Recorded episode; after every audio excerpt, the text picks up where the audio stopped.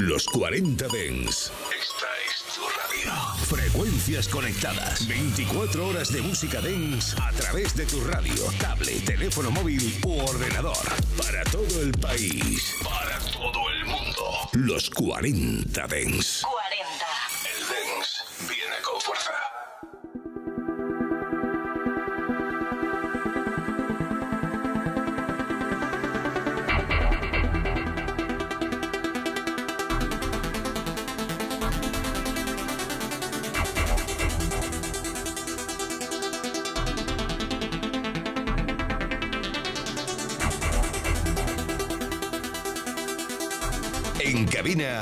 Abel Ramos.